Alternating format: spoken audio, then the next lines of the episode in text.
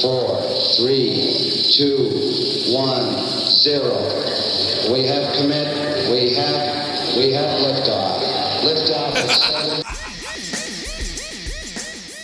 Olá, meus queridos e queridas ouvintes da nossa cápsula Distorção. Aqui quem fala é a comandante Maísa, estamos aqui prontos para voar para uma época, os tempos áureos dos anos noventa, para falar sobre um movimento bem marcante que foi o Britpop.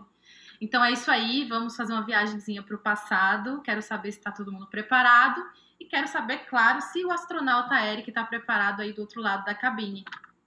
Por aqui tudo bem, ótimas condições de voo, parece que vai ser um voo tranquilo, talvez com alguma turbulência. Mas eu acho que no mais vai ser um voo muito legal. Como é que tá por aí? Por aqui tudo bem também, ainda mais depois dessas previsões, essas boas previsões aí do astronauta que conhece o espaço muito melhor do que a comandante. É, mas vamos lá, hoje a gente também tem um convidado especial que é o Bruno Lopes. O Bruno que ele é artista de várias facetas, né? Ele é compositor, cantor, letrista, cronista. Ele também é um dos podcasters lá no Silêncio no Estúdio, ele vai estar lá no final do nosso programa, nas dicas, falando sobre o que ele está escutando, lendo, assistindo, enfim. Então fiquem aí para a gente ouvir todo mundo as dicas do Bruno, né, astronauta? Agora vamos para as nossas novidades. É, vamos preparar a nave para decolar.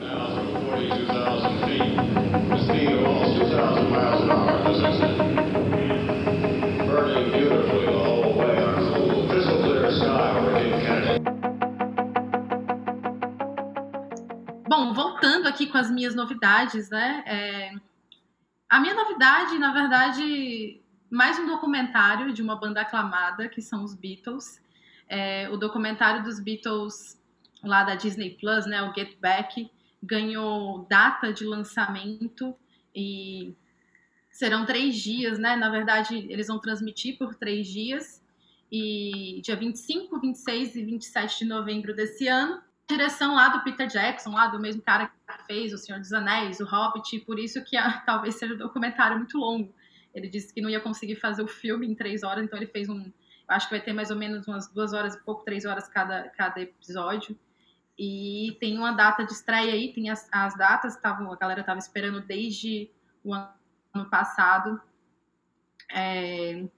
as datas para esse documentário do, dos Beatles, porque dizendo lá o pessoal, né, dizendo também o Peter Jackson que é, vai, vai apresentar os Beatles de uma maneira nunca antes vista, de um jeito mais intimista, mas aí vamos ver, vamos ver o que, que vai ser, vamos esperar até chegar novembro, do jeito que o tempo está passando rápido, acho que chega, chega logo. E você, astronauta, você gostou dessa novidade? O que, que você acha? Ah, eu gostei! Mas, assim, eu tenho um certo pé atrás aí de, desse, desse filme. Apesar do que o que já apareceu aí de trailer, né? De umas coisas assim. Parece que é muita imagem de arquivo que nunca tinha sido mostrada e tal. Mas eu só fico com o pé atrás porque é meio uma reconstrução da história, né? Em quase todas as publicações, ou em outros vídeos, ou no filme original, né? Porque esse filme, ele é meio, ele é quase que um remake, né? Do filme que saiu lá no Let It Be. E... E agora parece que eles vão tentar recontar essa história como se a banda estivesse muito bem, como se não tivesse acontecido os desentendimentos que a gente passou aí, sei lá, vinte anos lendo, que era, aquele, era um momento muito tenso, que, né, sobretudo ali entre McCartney e Harrison, o clima não estava muito bom. Então eles parece que vão tentar fazer um filme mostrando que não era bem assim, que estava todo mundo descontraído, feliz... O que parece que não era o clima do filme original, né? Então ele vai dar um, essa outra abordagem aí de uns Beatles felizes quando a gente passou, sei lá, trinta anos ouvindo, né, ou lendo que eles não estavam tão bem assim. Então esse tipo de abordagem de recontar uma história do passado com outro foco eu acho um pouco estranho, mas vamos ver o que é que nos espera, tem tudo para ser bom. E os Beatles sempre com aquela estratégia, né? Fazendo um documentáriozinho ali perto do Natal, que é para ver se alavanca as vendas ali. Provavelmente das edições especiais que estão saindo aí, né? Vamos ver se no Natal vende bem. Ótima estratégia do Quarteto de Liverpool, como sempre. Pois é, né, astronauta? E o que você tem para contar hoje? Qual a sua novidade? A, a novidade de hoje é... não é um documentário, mas é uma série. Também uma série documental, né? Só que é uma série que chama This Is Pop, e ela tá no Netflix e acabou de sair essa semana. É, são oito episódios falando de pontos importantes aí, ou marcantes da música pop dos últimos anos. É, é muito interessante. Ele acabou de sair mesmo. É, para quem está acompanhando nossa viagem, tem que saber que a nossa nave decola uma semana antes das pessoas ouvirem, né? Então esse documentário realmente acabou de sair. E pode ser que ele, de alguma maneira, comprometa muito o nosso episódio de hoje, porque lá tem um episódio especial, que é o capítulo sete aqui, que é o Hell Britpop. É um dos, dos capítulos aqui, é falando do Britpop, que é o tema do programa de hoje. Então a gente ainda não viu, né? Pelo menos eu ainda não vi, não sei se a comandante já viu. Só sei que essa série tá lá no Netflix e ela parece ser muito legal. Então essa já é a minha novidade barra dica de hoje. Ah, legal, eu não sabia e também não vi, né? Já que eu não sabia, eu não vi. Mas fica aí a novidade, a dica do astronauta, e tem tudo a ver com o episódio de hoje, já que a gente vai falar de Britpop. E o Britpop aí tem várias tretas no meio, né? Várias, é, várias confusões também, várias é, controvérsias, né? Até sobre esse termo e tal. A gente vai conversar sobre isso quando a gente voar alto, e vai ser agora, né, astronauta? Vamos decolar.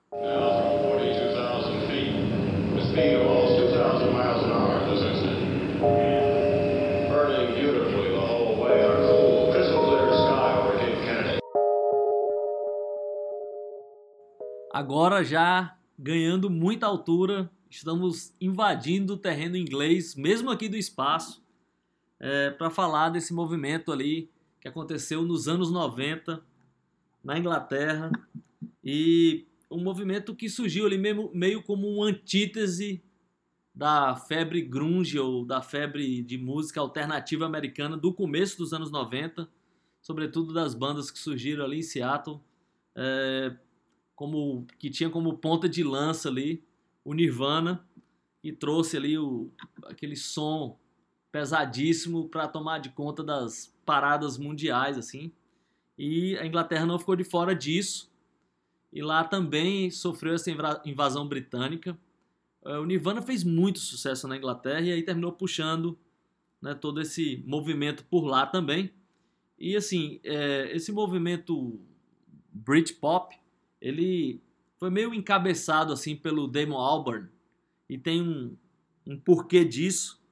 É que, na verdade, é, quando o Blur lançou o primeiro disco, Leisure, eles foram fazer uma turnê ali em noventa e um pelos Estados Unidos, e o Nirvana tinha acabado de estourar, né? Então, imediatamente o Blur fez uma turnê muito fracassada, porque naquele momento ninguém estava interessado naquele tipo de som inglês e naquele som que o Blur fazia.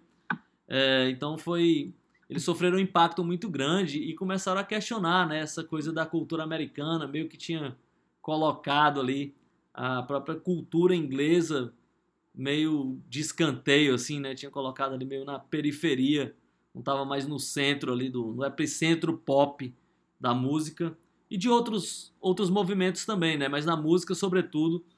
E aí, quando o Blur voltou para a Inglaterra, eles decidiram ali que iam tomar um rumo, né, de, de, de resgatar as origens da música inglesa, e aí se vestir de tal maneira, né? Então eles queriam ser uma antítese desse movimento grunge.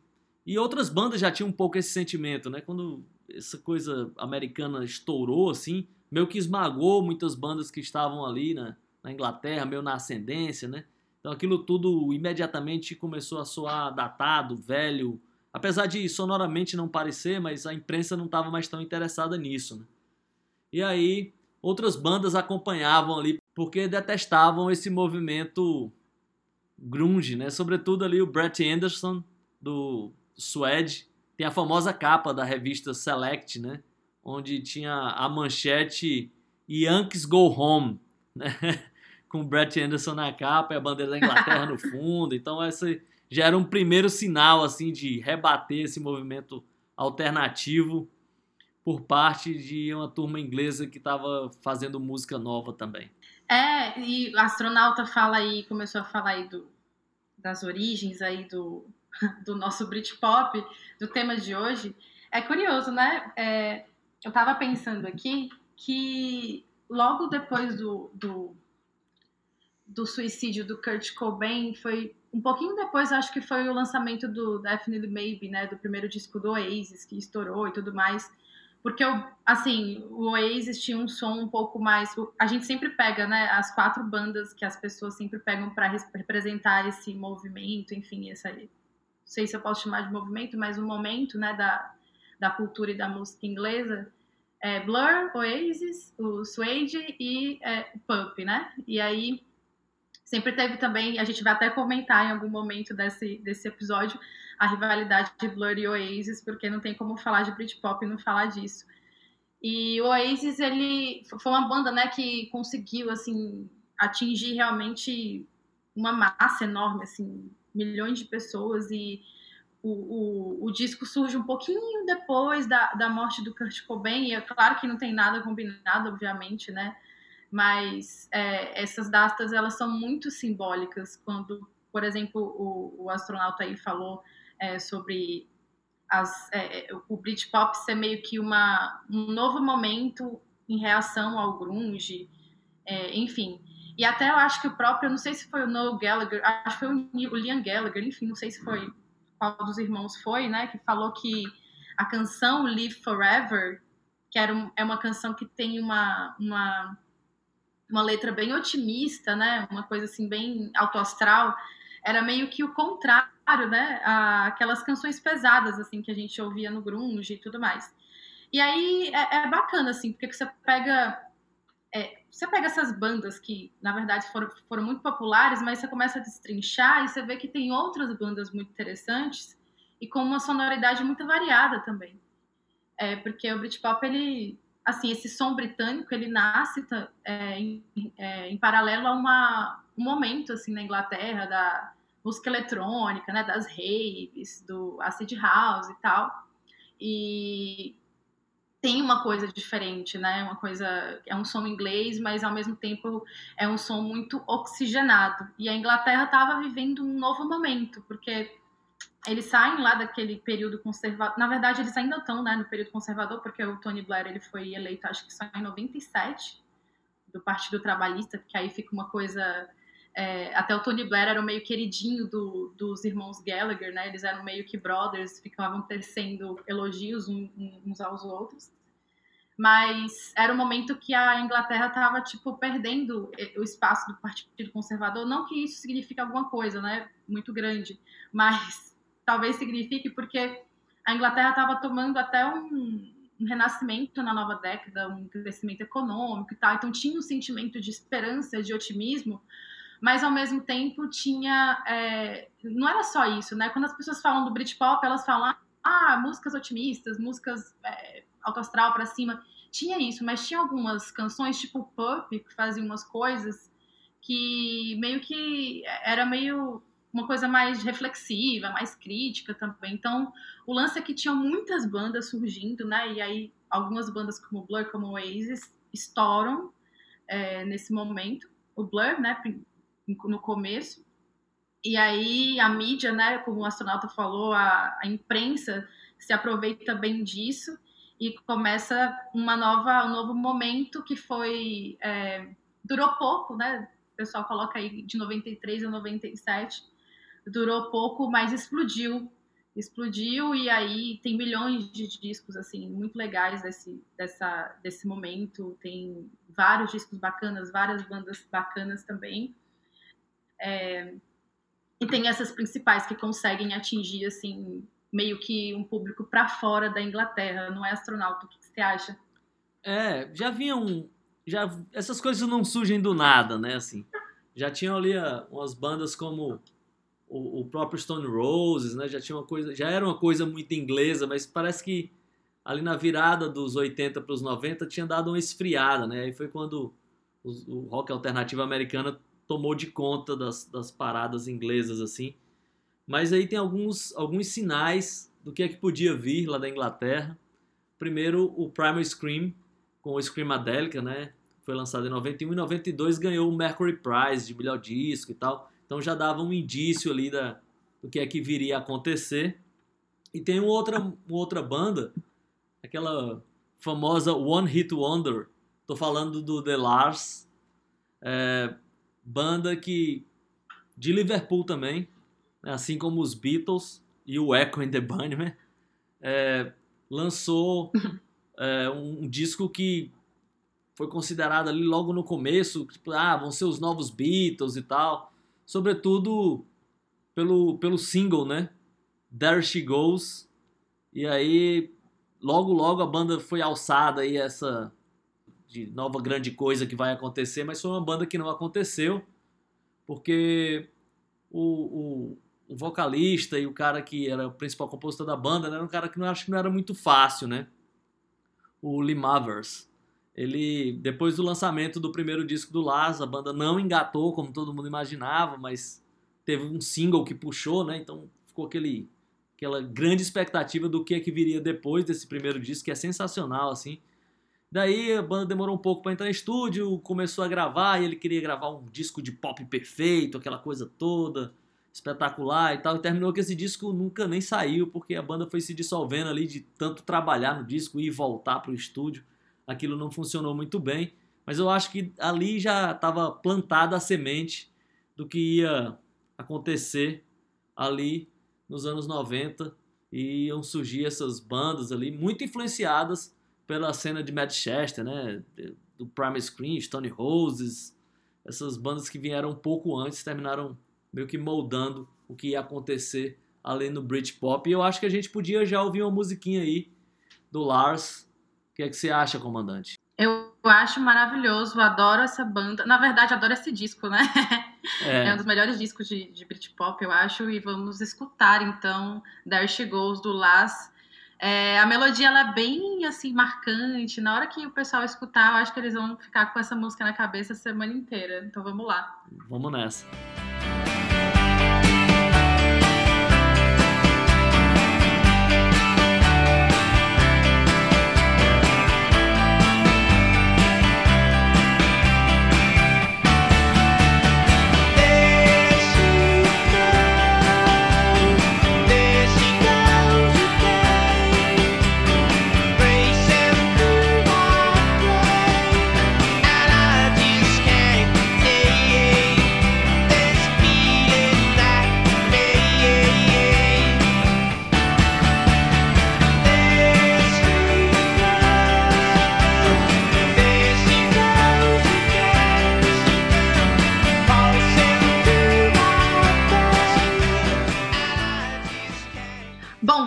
Aqui, depois do Lars, com There She Goes, uma musiquinha muito legal, muito fofinha. É, agora a gente vai falar, cara, porque assim, várias bandas, né, surgiram. A gente tem, como eu falei, a gente tem essas bandas que são as mais famosas, que as pessoas sempre falam, o Blur, o Oasis, mas aqui no Distorção a gente fala de bandas diferentes também, né?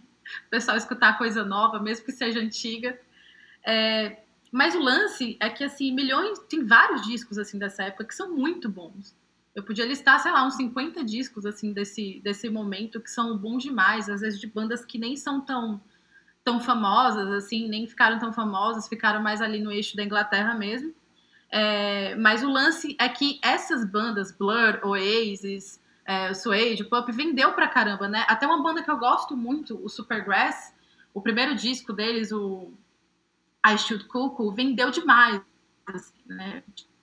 Tipo, foi um, um disco, assim, que vendeu muito, apesar da banda não ser tão famosa na, na, fora da Inglaterra, talvez aqui no Brasil não seja tão famosa assim, mas o, esse disco vendeu, tipo assim, no lançamento, mais de, um pouquinho depois do lançamento, mais de quinhentas mil cópias, então, assim, o pessoal comprando disco pra caramba, né, comprando... É, consumindo, assim, as coisas dessas bandas. Então, eu acho que é realmente esse momento do auge do Britpop, porque aí é realmente quando essas bandas, elas ficam populares, né? E tem todo aquele, aquele lance do orgulho inglês e tudo mais, de você escutar uma coisa que talvez seja tipicamente inglesa, é, mas a gente tem aí esses, esse monte de discos aí fazendo sucesso, faz até hoje. É, bem emblemáticos também, aquele primeiro disco do, do Suede, né? Que tem, tem o aquele beijo, né, que é bem emblemático, bem simbólico também. é, o, o Park Life, do Blur, enfim. É, o astronauta que sabe, né, astronauta aí, mais ou menos, como esses discos venderam. É, tava se preparando um clima muito grande, assim, e a gente tem que imaginar que aí era começo da década de noventa, né, então foi uma época, assim, que se vendeu muito disco, a indústria da música tava vendendo muito, foi a época que o C D ficou muito popular, né, então as pessoas estavam trocando suas coleções de vinis por coleção de C D, então tava todo mundo comprando muito disco, era acessível, era fácil de comprar, e aí os caras estavam investindo muita grana, o que tornou esse movimento muito muito forte, né? Porque tinha muita grana envolvida. É, o clima lá na Inglaterra era tão bom, assim, a, a expectativa para essa geração era tão interessante, que o Suede, né, quando lançou o primeiro disco em noventa e três, foi o disco de estreia mais vendido da Inglaterra de todos os tempos, assim. Mas o engraçado disso tudo é que logo depois, em noventa e quatro, o Oasis lançou o primeiro disco, o Definitely Maybe, e bateu o Suede, E, começou, e passou a ser o disco mais vendido, o disco de estreia, né, mais vendido da Inglaterra, mas apenas sete meses depois o Elástica lançou o seu primeiro disco, auto-intitulado, e bateu o disco do Oasis como o disco de estreia mais vendido da Inglaterra, marca que só foi ser batida ali nos anos dois mil com o Arctic Monkeys, né? Então dá para ter uma ideia de como essas bandas estreavam e de cara já vendiam milhões, assim, né? E isso movimentou a indústria da música é, muito fortemente. E lá na Inglaterra a gente tem que entender também, não lá na Inglaterra, né? O mundo é, vivia uma era pré-internet, né? A internet estava engatinhando, não tinha download, não tinha streaming, não tinha nada. Então a, o quente mesmo era vender disco. E a imprensa acompanhava isso, né? Esses caras ali da Inglaterra, eles eram craques nisso também. E isso terminava que alavancava a venda dos discos. E a indústria nunca foi tão forte lá. Assim, foi um momento de ouro da indústria, com bandas que vinham de um, de um momento que não eram bandas super fabricadas, né? Então a gente tinha bandas assim, de verdade, digamos assim, sem esse polimento todo, né? Sem esses mil assessores de imprensa e nada. Então a gente tinha bandas que tinham se formado em garagem que de uma hora para outra estavam vendendo milhões, tudo também por conta dessa história da indústria da música, né? Esses caras estavam investindo muito e a música alternativa era a bola da vez, né? Primeiro foi nos Estados Unidos e, consequentemente, logo depois foi na Inglaterra. E aí é, a, os discos começaram a vender demais e isso promoveu o movimento, né? Então não, não tem como negar que dá importância pelo número de venda de discos. Pois é, a Astronauta falou aí sobre as bandas alternativas, né? Porque era um momento que as bandas elas não tinham muito esse, é, esse polimento, né, do, do som. Acho que o Astronauta também comentou, né, Astronauta, em algum outro episódio, eu não lembro qual, que hoje em dia, né, as músicas elas são feitas milhares de compositores, parece, né? Tipo, tem uns quinze compositores por trás de uma música só para ela fazer sucesso. Então, parece que existe uma fórmula, alguma coisa assim. E não que eu vou ficar aqui falando, né? Naquela época é melhor, porque que nem diz a palavra da moda, é cringe. Mas é, é porque, assim, realmente foi um momento... É, realmente foi um momento, assim, de... de É, é, que as bandas, elas tinham uma, até uma certa liberdade artística, porque as gravadoras, pegando o exemplo lá da, da indústria americana, as gravadoras ficaram loucas para contratar bandas alternativas depois do Nirvana. E aí, é, e aí rola isso, né? Rola isso também na Inglaterra, né? De olhar para esse cenário alternativo. E aí você vê, por exemplo, bandas como o Suede, que em termos de composição, lá tinha lá o Brett Anderson e o Bernard Butler. É, tudo bem que o, o Bernard Butler, ele sai, acho que no terceiro disco, no Coming Up, mas eles, eles seguiam meio que aquela, aquela fórmula tipo Morrissey e, e Johnny Marr, sabe? É, o Brett Anderson escrevia letras com interpretações dúbias, uma coisa assim muito cativante, e o, o, o Bernard Butler tinha um jeito de tocar guitarra assim muito, muito específico, né? É, e isso também para as outras bandas, né, de, em termos de composição, de criação. E falando em bandas, a gente não tem como falar, né, da grande rivalidade do Britpop, que foi o Blur e o Oasis, é, que foi um momento também assim, de muita, muito burburinho, né, um momento de muita agitação na imprensa, muita agitação dos fãs, e que aquele entretenimento, né, que o, o Blur e o Oasis propunha, né, e a mídia também em cima da, da rivalidade das bandas, É, fazia com que aquilo se esquentasse cada vez mais e, e, e as bandas, assim, essa cena ficasse cada vez mais, assim, em, em relevância, né? É, então, assim, foi um momento também que tanto o Blur como o Oasis, eles se, se beneficiaram e eles, acho que até, acho que até, não, não sei, né? Em algum momento eles gostavam, mas tem uma história, né? Depois que o Damon Albarn diz que, que não curte mais, acho que o Astronauta sabe dessa história aí, que ele fica um pouco enfadado disso. É, mas foi um momento assim que realmente aquilo ali estava pegando fogo, né? E aí o pessoal estava ansiando por um novo lançamento, um novo disco, um novo single, o que, que ia ficar nas paradas. É, e aquele, aquela questão do orgulho inglês, né? Aquela questão deles de, de estarem promovendo uma música inglesa, uma coisa genuinamente inglesa. Então, é um momento assim, e não só na música, mas também nas artes, né? Tinha a Brit Art, tinha várias coisas relacionadas com, com a com, não só com a música, mas com a cultura inglesa mesmo, fogo num momento muito de, de ferver. É... Astronauta, você sabe, né, dessa história do Damon Albarn, com, com, que ele, acho que ele estava meio puto já dessa rivalidade, será? Completamente, assim, é, essa rivalidade, ela movimentou muito a imprensa britânica por inteiro, assim, saiu dos semanários de música e tomou de conta dos jornais, né? Então a, a briga Blur e Oasis tomou de conta de tudo na Inglaterra, assim, de uma hora para outra.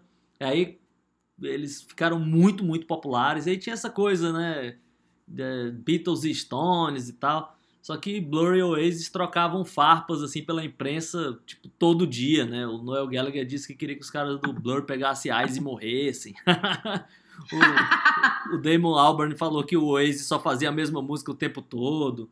E essas acusações faziam com que os discos vendessem muito, né? E tem a famosa guerra dos singles que aconteceu lá na Inglaterra quando...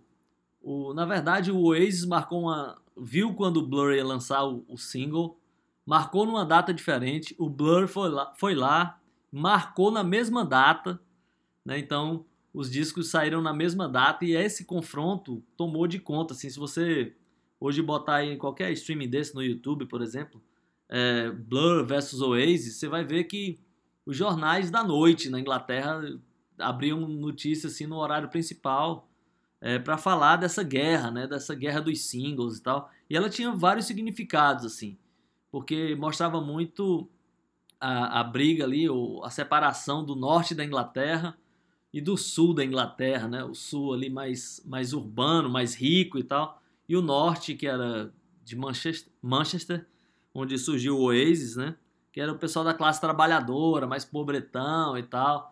E os caras do Oasis eram verdadeiros arruaceiros, né? Enquanto o pessoal do Blur, o pessoal que estudou em escola de arte e tal. Então, essa briga, assim, num dado momento, o pessoal do, do Blur se deu muito mal, assim, porque o pessoal do Oasis eram, como eu já falei, uns arruaceiros, né? Aqueles caras da classe operária ali que não, não tinham papas na língua, né? Então, a briga com eles era nível baixo mesmo, eles detonavam tudo, assim.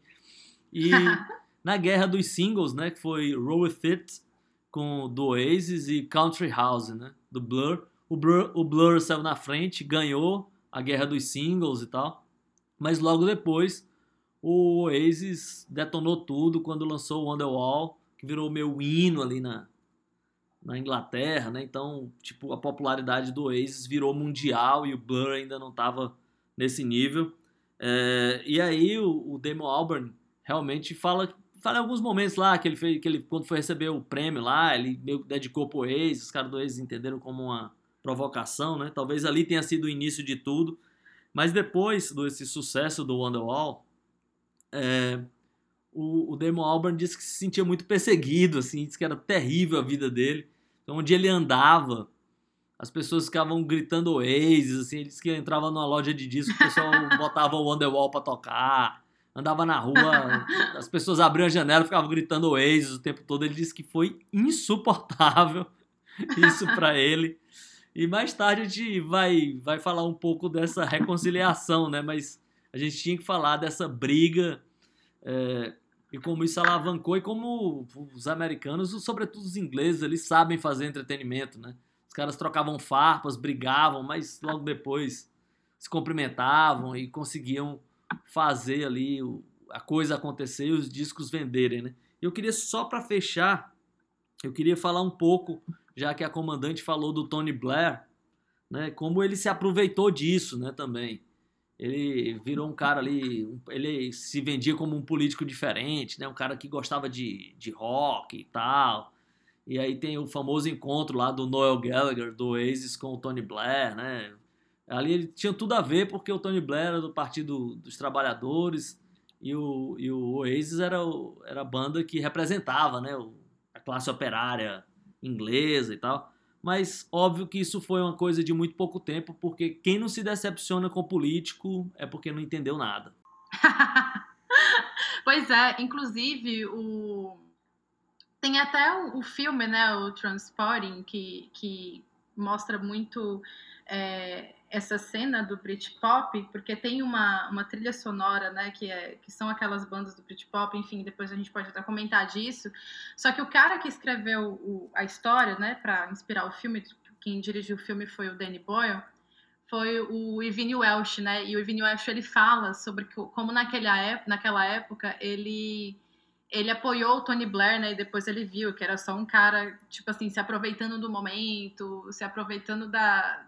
tipo assim, da juventude, né, da, do que a juventude acreditava e do que a juventude estava tava querendo ouvir, consumir, para se, se legitimar, assim, como, como político, né, e, enfim, é, é curioso quando a gente, a gente tenta olhar, assim, a música através de sempre vários prismas, né, mas é, é como o astronauta disse, nada surge por acaso, né, tudo, eu acho que a música não ia ser diferente, as coisas, ela, a música, ela acontece e ela também é meio que fruto do seu tempo, e de tendência, enfim, a gente tem que olhar para tendência, para coisas que estão acontecendo no momento, e foi muito isso com o Britpop, né, é, e falando de novo sobre a rivalidade, né, do Blur e o Oasis, é que é, é aquela coisa assim de time de futebol, né, parece que um time de futebol só é grande se o rival também for grande, e praticamente são as duas bandas que representam, né, são as duas bandas que as pessoas sempre... sempre lembram. E agora, já que eu sempre falo que eu gosto mais do Blur, eu acho que eu vou escolher a música do Oasis para tocar agora. Acho que tá na hora da musiquinha. O que você acha, astronauta? Ah, eu acho ótimo, mas eu queria fazer só duas observações. A comandante falou ali do... Claro. Da história do, do Suede, né, da, das capas e tal. O Suede brincava ali com essa androginia, né, dessa coisa, você não saber muito bem a sexualidade deles. Tem uma declaração lá do Brett Anderson, que é, no mínimo, cômica, assim.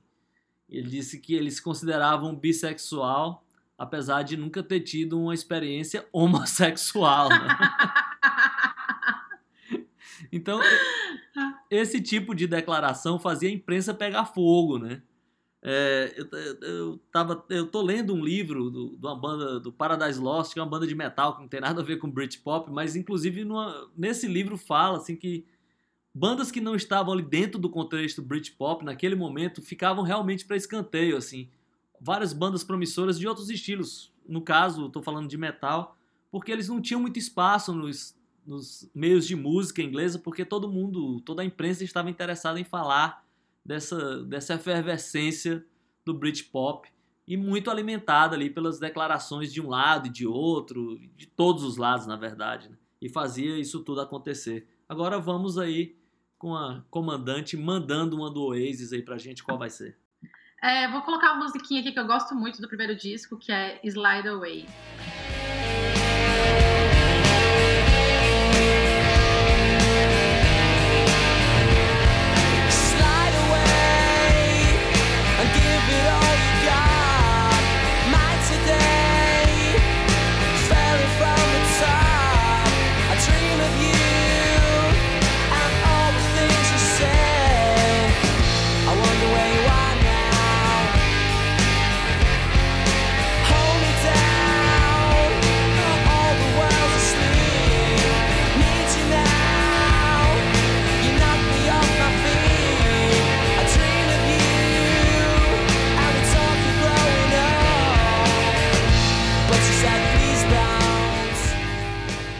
volta ainda no vasto terreno inglês do espaço.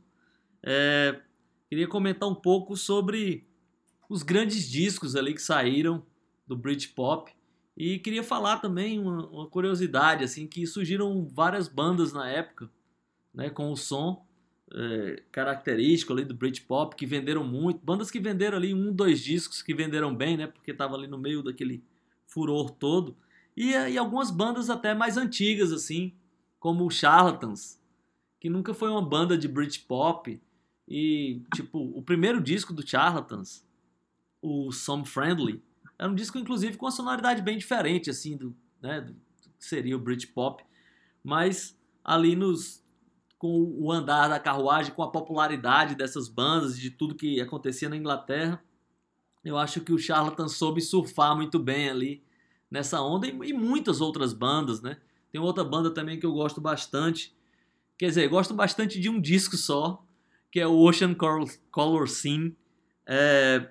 que lançou um ótimo disco também, o Mosley Shoes. É, bandas também, sei lá, como Lush, que era uma banda ali mais showgaze e tal. Terminou lançando o Love Life, que é um disco mais com a cara Britpop, assim, mais bem-humorado, né, mais pra cima, digamos assim, em relação a isso. E temos, a gente pode falar, sei lá, uma dezena de bandas que são interessantes, assim. Tem, tem gente que pegou o bonde já andando também, por exemplo... Tem o, o, o Andy Bell, ele era o, o guitarrista do Ride, e aí quando o Ride acabou, o Ride que é uma banda ali um pouco antes do Britpop, né, mas foi uma banda que influenciou muito, acho sobretudo o Oasis ali em algum momento, é, o Andy Bell terminou entrando numa banda, ou montando uma banda que era o Hurricane Number One, e aí já tinha um som muito mais parecido com o Britpop, né, então tava todo mundo surfando ali naquela, naquela onda para aproveitar e... garantir a aposentadoria, né? e, o, e a curiosidade é que o Andy Bell depois foi ser baixista do Oasis, né? Meio, meio quase naquele esquema músico contratado, mas o Hurricane Number One lançou esse primeiro disco ali em noventa e sete e é sensacional, assim. E tem muitas outras, né, comandante? Tem, assim, eu, por exemplo... O Suede tem o, o primeiro, que é muito legal, eu adoro. Eu também gosto muito do Dogman Star. O, o Pulp, pra mim, tem, assim... É, eu acho que, tipo assim, tem quase, quase todos os discos eu gosto. E eu gosto muito do, do His and Hers, de noventa e quatro. Gosto muito do Different Class, que é o próximo. O This Is Hardcore, que é, que é bem lá no final, assim. Lá no... É, tipo, daquele último respiro do Britpop, que é um disco um pouco mais... Ele é meio soturno, mas ele é meio eufórico, assim, em comparação com os outros discos. Tem o Supergrass, que eu falei, esse disco de estreia do Supergrass é maravilhoso, assim como os outros discos do Supergrass, que é uma das bandas, assim, que eu mais curto, assim, desse momento. O Supergrass era legal, né, porque ele tinha umas coisas, assim, é, é, até, eu sempre lembro disso, né, que ele, simplesmente, Supergrass tem quatro influências, que são quatro bandas que eu amo, que é o Buzzcocks, o The Jam, o Kinks e o Who. Então, assim, pra mim já, já é maravilhoso. O Ride é uma banda muito legal também. Agora, essa outra banda que o astronauta citou, não conheço. Depois dessa banda do, do Andy Bell aí. O Hurricane Number... Hurricane Number One. Ah, é. Não conheço. Posso conhecer agora, durante esse voo. E, e uma coisa, assim, que, que o astronauta comentou sobre essas bandas que pegaram carona, né? É, tem um livro é, muito legal... Na verdade, é um livro um pouco ressentido, mas é legal.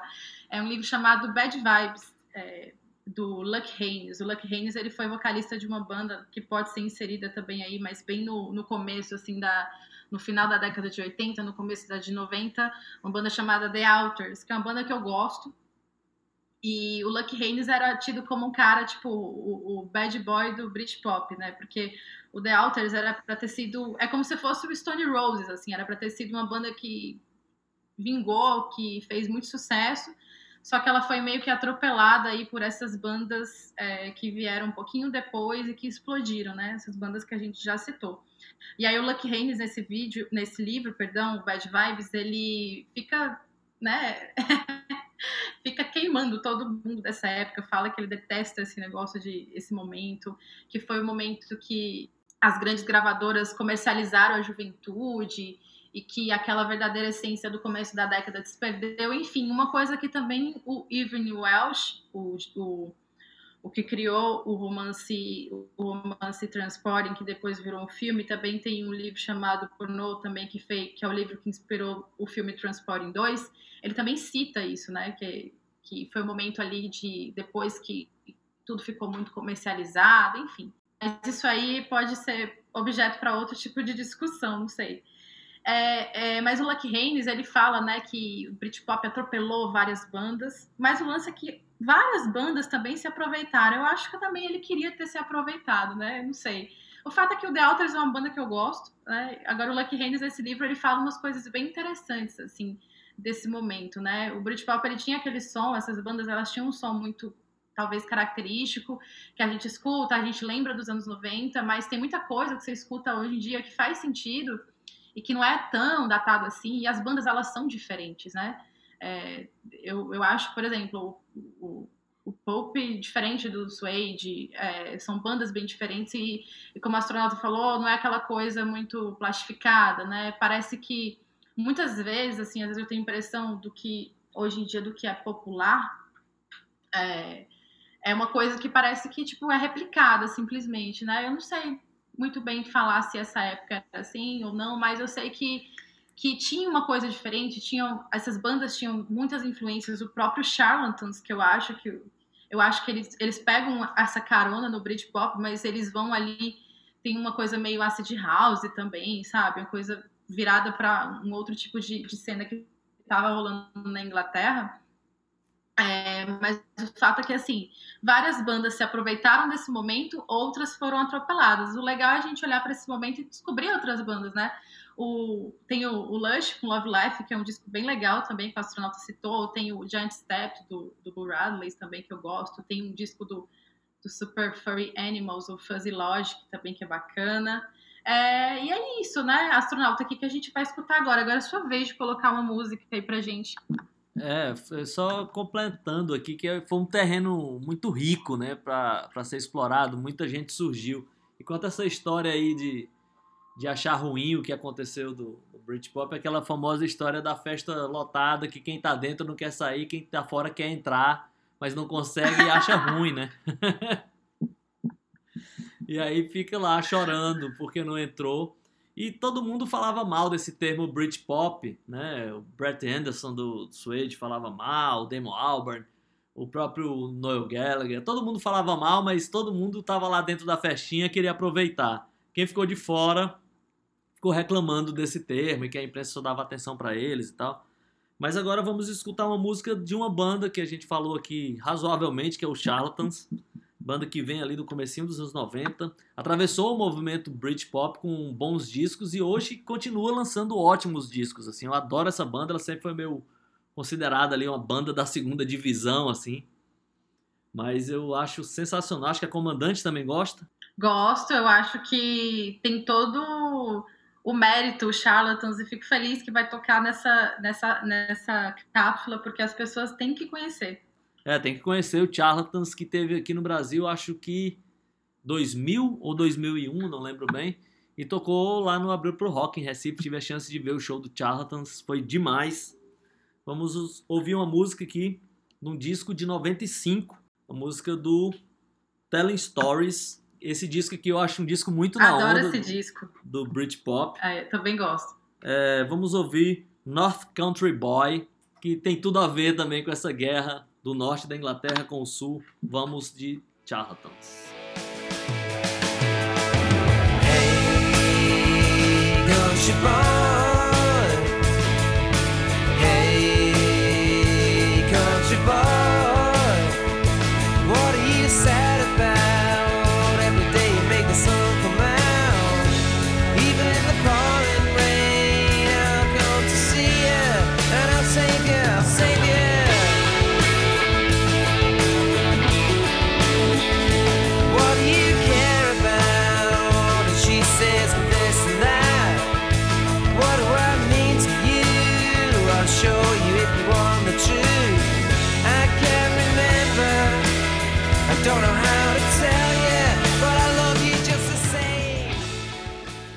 pensando aqui depois dessa banda e desse disco maravilhoso, né, o Charlatans, esse disco Telling Stories é bem legal. Eu também gosto também da carreira solo do Tim Burgess, e ele é fã de Paul Weller, então eu já gosto dele por causa disso também. É, há pouco tempo é, ele lançou um ótimo disco. Né? O fato agora é que... As... É verdade, é verdade. Um dia falaremos dele aqui, do Fat Pop, do Paul Weller. O fato é que, assim, é... o Britpop, né, astronauta, ele surge... Do mesmo jeito que ele surge, assim, meio que... Parece que é, que é um, um pé na porta, assim, e ele vai... Ele tem um tempo, assim, curto de vida, né? Não sei por que motivo, não sei se... A partir dos anos noventa, as mudanças começaram a ser muito rápidas, ou por causa da internet. É, mas é, é, o Britpop, ele surge, né, reforçando esse, esse orgulho inglês. É, uma coisa que estava meio apagada, justamente por causa dessa, desse impacto que o Nirvana teve no mundo, né? Eu fico imaginando, assim, quem viveu aquela época, quem viu isso, né, como deve ter sido impressionante, porque era uma época pré-internet, uma época que as coisas, elas não eram tão fáceis, assim, o acesso à informação de uma maneira muito fácil, e aí vem uma banda e ca- causa aquela, aquela comoção coletiva, né, como se a banda tocasse todo mundo ao mesmo tempo. Hoje em dia é uma coisa que é muito difícil de ver, porque hoje em dia as coisas são muito pulverizadas, setorizadas, né, e enfim, o Britpop, ele surge, né, depois desse contexto, e ele tem um tempo curto de vida, né? Surge como esse orgulho inglês, exaltando esse orgulho inglês. O astronauta até comentou que, que o Brett Anderson não gosta, né, do Britpop. O Jarvis Cocker, que é o, que é o líder lá do, do Pulp, ele também odeia, né? Ele fala que é uma palavra que exalta uma ideia nacionalista, inglesa, e que ele não curte isso. Mas o fato é que, enfim, tu, todo aquele contexto, aquela época... Né, se aproveitou desse, desse momento, teve uma, um aproveitamento desse momento para exaltar essa cultura inglesa, e aí sempre volta naquele mesmo assunto, né? Parece que o rock and roll, ele fica sempre, quando a gente olha para esse termo popular, né, por, por esse olhar popular, ele sempre fica naquela relação Estados Unidos e Inglaterra, Estados Unidos e Inglaterra, de quem que é o rock, de quem, quem faz o melhor rock and roll. Isso aconteceu nos anos cinquenta, virada de cinquenta para os sessenta, né, com a invasão britânica, os Beatles, outras bandas. Acontece depois daquele encontro dos Beatles com o Bob Dylan, né, que o Bob Dylan depois pega aquele rock and roll eletrificado e leva de volta para os Estados Unidos. E aí nos anos noventa a gente vê que meio que a história se repetir, mas de outra maneira. O fato é que depois, né, assim, depois de noventa e sete, existem bons discos que são lançados depois, mas isso não fica tão popular assim, né? Não tem esse impacto tão grande como teve, como teve antes. É, eu queria saber o que o astronauta acha disso, né? O que aconteceu aí no fim da década de noventa. É, na verdade, o, o Britpop é a volta das guitarras para o primeiro lugar das paradas, né? E o finalmente dele também é, tipo, é o fim das guitarras no, no topo das paradas. Quando as bandas de... as boy bands, né? Ou as girl bands também tomaram de conta das paradas inglesas, e aí a popularidade de boa parte dessas bandas ali que faziam aquele som de baixo, guitarra e bateria foi diminuindo, foram fazendo shows menores, não deixando de lançar, lançar bons discos, mas foi diminuindo, né, a potência. A imprensa começou a prestar mais atenção nas Spice Girls do que... No, no, no Blur ou no Oasis, e os ótimos discos continuaram saindo, mas todo mundo tem assim como um marco também dessa, desse, dessa decadência o terceiro disco do Oasis, né, o Be Here Now, que apesar de não ser um disco terrível e muito longe de ser um disco ruim, mas foi um disco que desapontou, né, e seria o momento do Oasis tomar de conta do mundo e tal, e aquela coisa toda terminou não acontecendo. O Noel Gallagher falou que o disco foi produzido demais, eles estavam muito loucos de drogas, cocaína demais, ele só queria aumentar a guitarra dele no volume altíssimo, né? Então isso terminou estragando um pouco o disco. É, o, e aí é, é engraçado essa guerra Blur e Oasis, ali em noventa e sete ela já não, já não tinha tanta força, mas é engraçado porque o Blur terminou mais uma vez, né? Porque na guerra dos singles o Blur venceu. Depois o Oasis estraçalhou o Blur com seu segundo disco e o Wonderwall, Don't Look Back in Anger, né? Tipo, deixaram o Blur por baixo, assim. Em noventa e sete, quando o Oasis lançou o Be Here Now, o Blur lançou o auto-intitulado disco, né? Que tinha a música Song dois, que aí também foi um sucesso mundial. E o engraçado é que no comecinho ali do, do Britpop, o, o, o Damon Albarn sempre falava mal das bandas americanas, aquele cenário alternativo americano, né, aquela coisa toda. E aí eles fizeram um disco muito inspirado pelo rock alternativo americano, que é esse auto-intitulado disco do Blur. Para muita gente, o melhor disco da banda. É, o maior sucesso do Blur foi esse, porque aí eles conseguiram finalmente chegar no mercado americano com esse disco.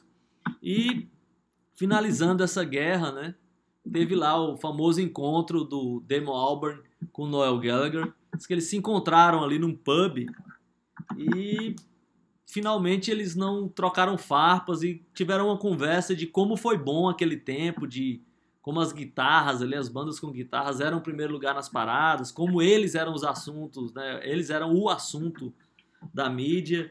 E aí terminou, findou, né, com o Noel Gallagher participando ali do, de um disco do Gorillaz, que é a banda do Damon Albarn pós-Blur. E aí teve essa coisa, né, das Spice Girls. A comandante curtia as Spice Girls? Ah, astronauta, eu curtia. Eu gostava, inclusive, né? Porque toda, assim, né? Quem gostava da Spice Girls era sempre uma Spice, né? E eu queria ser a Sport Spice, que era a Mel C. Aí eu ficava andando com aquelas roupas de... É, roupa, assim, de, de atleta, saca? Mas eu adorava. Nossa, eu adorava. Tem os C Ds lá em casa, inclusive, não vou nem mentir. Pensava que a comandante gostava da Ginger Spice e usava uma roupa com a bandeira da Inglaterra. Ah, não! Mas é verdade, isso aí que o astronauta falou, a, a Ginger Spice, que é a Jerry Halliwell, é... a gente falou, né, desse momento de exaltar a cultura britânica. O, o Noel Gallagher, ele tinha lá a guitarra dele com a Union Flag, né, com a bandeira lá da Inglaterra e tal, e a... E, e quando o astronauta fala sobre esse lance da, das, das boy bands, das girl bands enterrarem o o que era popular, né? Então, Blur, Oasis e sua turma. E aí, quem enterrou foi talvez a Ginger Spice aí com seu vestido, né? De, da, da, da Union Flag, enfim. Que ela apareceu... Acho que ela apareceu em algum Brit Awards, alguma coisa assim. E o astronauta falou do, do maior sucesso. O, o Blur, ele chegou lá nos Estados Unidos com o Song dois, né? Que é desse, desse disco Blur. E esse, essa música, ela virou tema de abertura de Jogos Olímpicos, acho que foi em dois mil e doze também. Inclusive, quem era o diretor da cerimônia, se eu não me engano, não me engano era o Danny Boyle, que foi o mesmo que dirigiu o Transporting, né? Ele escolheu essa música como abertura de, dos Jogos Olímpicos. Então, assim, o Britpop morreu, né? Só que é, continua muito exaltado, né? O momento que foi realmente de exaltação ali da cultura inglesa e tudo mais. É... E esses embates, né, como sempre, entre, entre Inglaterra e Estados Unidos. E aí a gente vê aí as, as Spice Girls terminando com tudo, né, astronauta? É, terminando com tudo. E, e assim, esse, eu queria falar só rapidamente aí do, do Blur, né, desse, o disco americano do Blur, digamos assim. E aí tem uma declaração do Damon Albarn falando que se soubesse que... para fazer sucesso nos Estados Unidos, ele, ele, ele tinha que gritar apenas uhul. Ele já tinha feito há muito tempo isso. e, e... Muito bem, tem gente que não gosta do Blur só por causa dessa música. Tem gente que acha um, um, assim, um saco ter que ficar ouvindo o Damon Albarn gritando uhul, né? É, a, a música que...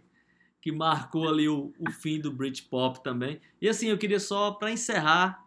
É, falar, já que a gente falou da, das boy bands, né, dessa coisa toda, das girl bands, é, falar que um outro projeto surgiu aí dessa coisa do sucesso ultra popular, super fabricado, que foi o Gorillaz, né? E o Gorillaz surgiu ali da, de uma tarde perdida ali do Damon Albarn com o Jamie Howlett, que era, que era um cartunista, o cara que fazia desenho, né, e tal. E eles tiveram ali uma ideia, assistindo a M T V, vendo que os primeiros lugares estavam dominados por essas bandas aí que eram fabricadas, né, que eram super produzidas. Eles tiveram a ideia de fabricar uma banda também, mas só que eles pensaram o seguinte: pô, por que que a gente não fabrica uma banda que faça música boa de verdade? E aí surgiu o Gorillaz, que foi um tremendo sucesso, um sucesso muito maior que o Blur. Ou seja, aquele cara lá, o Damon Albarn, pela segunda vez, é, né, um cara que falava mal ali da música alternativa americana, se rendeu aos Estados Unidos ali, tanto com o auto-intitulado disco do Blur, quanto com o Gorillaz, que aí ele abraçou de vez, né? Várias formas de fazer música, mas sobretudo os americanos ali com rap, com um monte de elementos dos Yankees. Então, é isso. Eu acho que depois disso surgiram ainda boas bandas, bons discos, mas nunca mais como antes. É, com essa popularidade foi é, o momento... Acho que foi o último momento, assim, né? De atingir, assim, muitas pessoas ao mesmo tempo. E por mais que as bandas fossem diferentes, estava meio que todo mundo no mesmo... rotulado, assim, de uma mesma maneira, né? E a gente lembra desse, desse momento sem querer, assim, né? É, agora, astronauta, vamos tocar uma música aqui para a gente ir, ir encerrando aqui nossa viagem, pode ser? Pode sim. Com o preço do combustível, vou... a gente tem é... que diminuir a, o tamanho da viagem. É, pois é. O que acontece é que a gente falou do, do Gorillaz, falou do Blur, falou da Spice Girls... Mas eu não vou, eu não vou colocar nenhum dos três para tocar. Eu vou colocar aqui um, uma banda muito querida por mim. Acho que a astronauta também gosta bastante, que é o Supergrass. Vou encerrar aqui esse programa num alto astral, por mais que o, que o Britpop tenha aí tido sua decadência no final da década de noventa. Vamos escutar a música Alright do Supergrass, que foi um grande sucesso. Quando o pessoal escutar, vai se ligar que música é essa, por mais que não conheça a banda.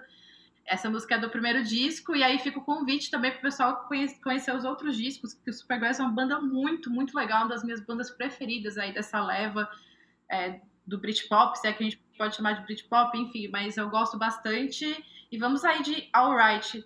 Alright, astronauta? Alright.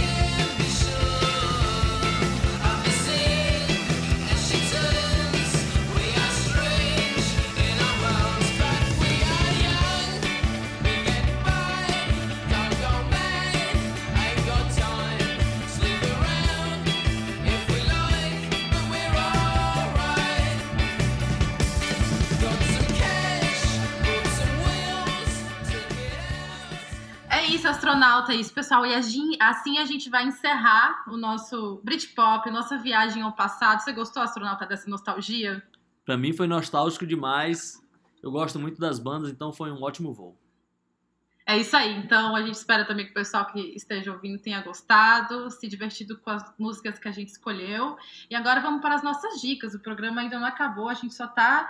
É, diminuindo aqui a, a distância entre a nave e, e a terra firme, né, astronauta? Então, fiquem aí que a gente vai para as nossas dicas. Tem dicas minha, do astronauta e do Bruno também, nosso convidado. Já voltamos.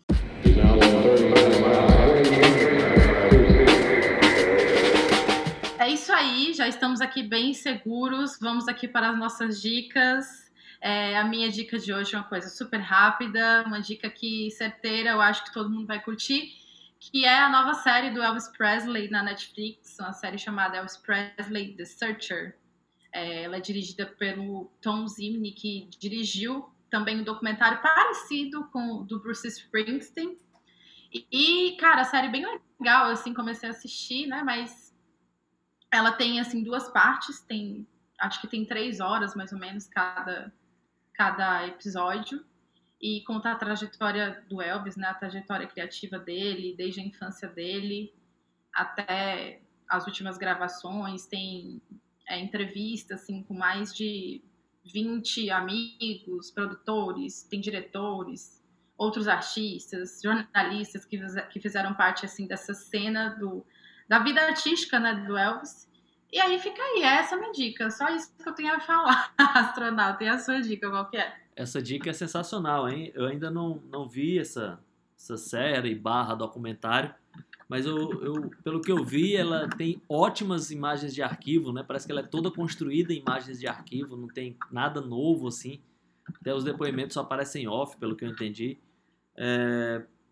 Ela tá onde, comandante? Netflix. Ah, tá. Então tá facinho aí. A minha dica... é... Eu vou continuar no terreno inglês. Né? Uma força aí pra quem quer entender um pouco mais o Britpop.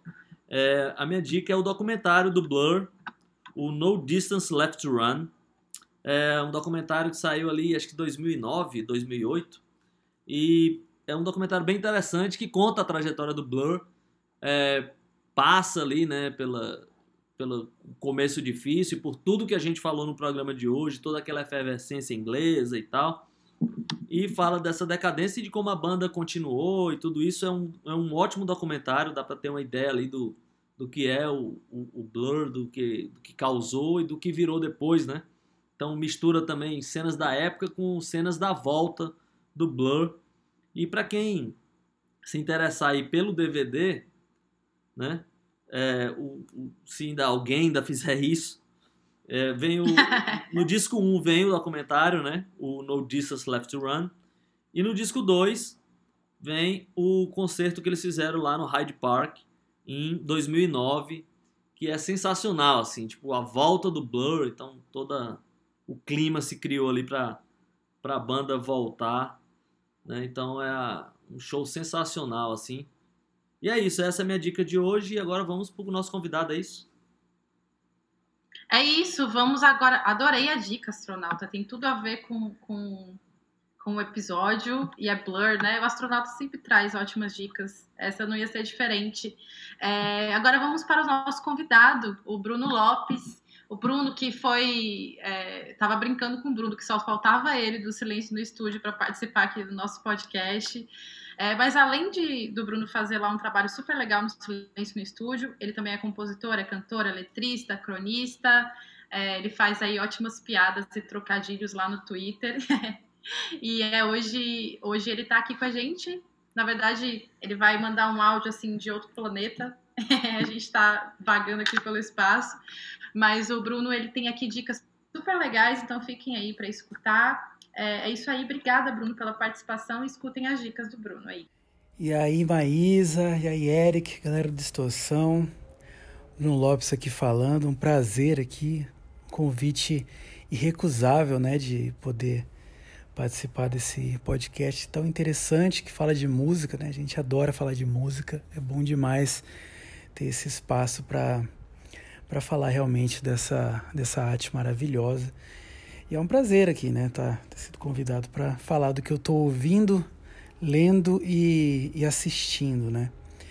É, só para me apresentar, né, eu sou o Bruno Lopes, eu sou publicitário, né, redator publicitário, compositor também, tive algumas bandas aí nesse processo, também participo lá do Silêncio no Estúdio Podcast com meus amigos, É, sempre falando de música. E vamos lá, o que, que eu tô ouvindo? Ouvindo eu vou deixar por último. É, lendo, eu não tô lendo muita coisa nova. Eu peguei uma... Peguei um tempo aqui para reler algumas coisas. E é interessante quando a gente faz esse exercício de voltar a ler alguma coisa que a gente, por algum, alguma razão, dificilmente revisita, né? Então eu voltei a... a ler algumas coisas, e entre elas está uma obra da, da Agatha Christie, que eu gosto demais, que é Os Crimes A B C, né? Que é um, um, grande, um, um grande título, né? da, das obras dela. Inclusive traz ali um dos personagens mais marcantes aí da, da escritora, né? que, é o, que é o detetive Hercule Poirot. Até muita gente faz aquela rivalidade, né? Qual seria o melhor detetive? Será que é o... o Hercule Poirot, ou será que é o Sherlock Holmes? Fica aquela, aquela dúvida, né? Os, cada, cada um puxando para o seu detetive favorito. Mas eu reli e recomendo muito, que é Os Crimes A B C, uma das obras mais incríveis aí dessa brilhante escritora do crime, né? É, assistindo, eu também, ultimamente, não tenho visto muita coisa nova, né? Na época... É, do começo ali da pandemia, assisti muito blockbuster, digamos assim, né? Os Cobra Kai da vida, algumas séries de humor também que eu gosto, mas nada muito nada muito interessante. Assim, talvez se eu fosse destacar, acho que a última série que eu assisti a fundo foi a Carnival Row, né, que tem no Amazon Prime, que é, tem uma fotografia maravilhosa, recomendo demais, assim, um enredo é bem interessante, mas a fotografia é impecável, né? Tem o Orlando Bloom, então vale a pena assistir também essa série. E ouvindo, né, a coisa mais recente que eu tenho ouvido foi justamente para para fazer um episódio para o podcast, né, para o Silêncio no Estúdio, é sobre o disco, o último disco do Halloween, que se chama justamente Halloween. E ele é muito interessante porque ele traz é, a formação original da banda de volta, né? Tirando um ou outro que não fez parte dessa, dessa reunião. A gente tem ali os três vocalistas, né, que fizeram parte da história da banda. Então, esse último disco do Halloween eu ouvi assim incessantemente e posso dizer tranquilamente, não só por ser fã, mas que tem um potencial imenso para ser tranquilamente o disco do ano. Um disco impecável que traz essa, essa volta da, da formação original e a gente volta no tempo, ao mesmo tempo que está ouvindo, que é incrível quando uma banda que a gente ama é, vai contra, né, o que as pessoas, muitas pessoas acreditam, que é difícil se reunir, tem muito ego, muita logística, muita dificuldade, e eles, né, conseguiram voltar com aquela formação que começou o trabalho. Então eles passeiam por todos esses álbuns aí, trazem algo novo que faz a gente viajar no tempo da primeira à última faixa. Então minha dica aí de que eu tô ouvindo é o Halloween, o último disco do Halloween. Mas é isso, gente, sucesso para vocês aí, pra situação, sempre tô ouvindo vocês. É maravilhoso, como eu disse lá no começo, é, podcasts que falam de música, né, de coração aberto e trazem aí é, novidades desse cenário incrível, né, com tantos artistas e tanta, tanta informação que só a música pode trazer. Um abração para todos, um prazer e até mais. É isso, essas foram as dicas do Bruno. Cara, muito obrigada, valeu, Bruno, obrigadão mesmo por participar, a gente fica muito feliz com as dicas dos nossos convidados, com muita gente legal passando por aqui. Astronauta, a gente vai ter que se despedir, né? Mandar um câmbio desligo agora e se preparar para a próxima viagem da semana que vem, que vai ser a vigésima, hein? É, vamos ver se o preço do combustível ajuda a gente a fazer uma viagem maior. Mas próximo... Próxima semana a gente tem mais histórias para contar. É isso, peixe vendido, câmbio desligo.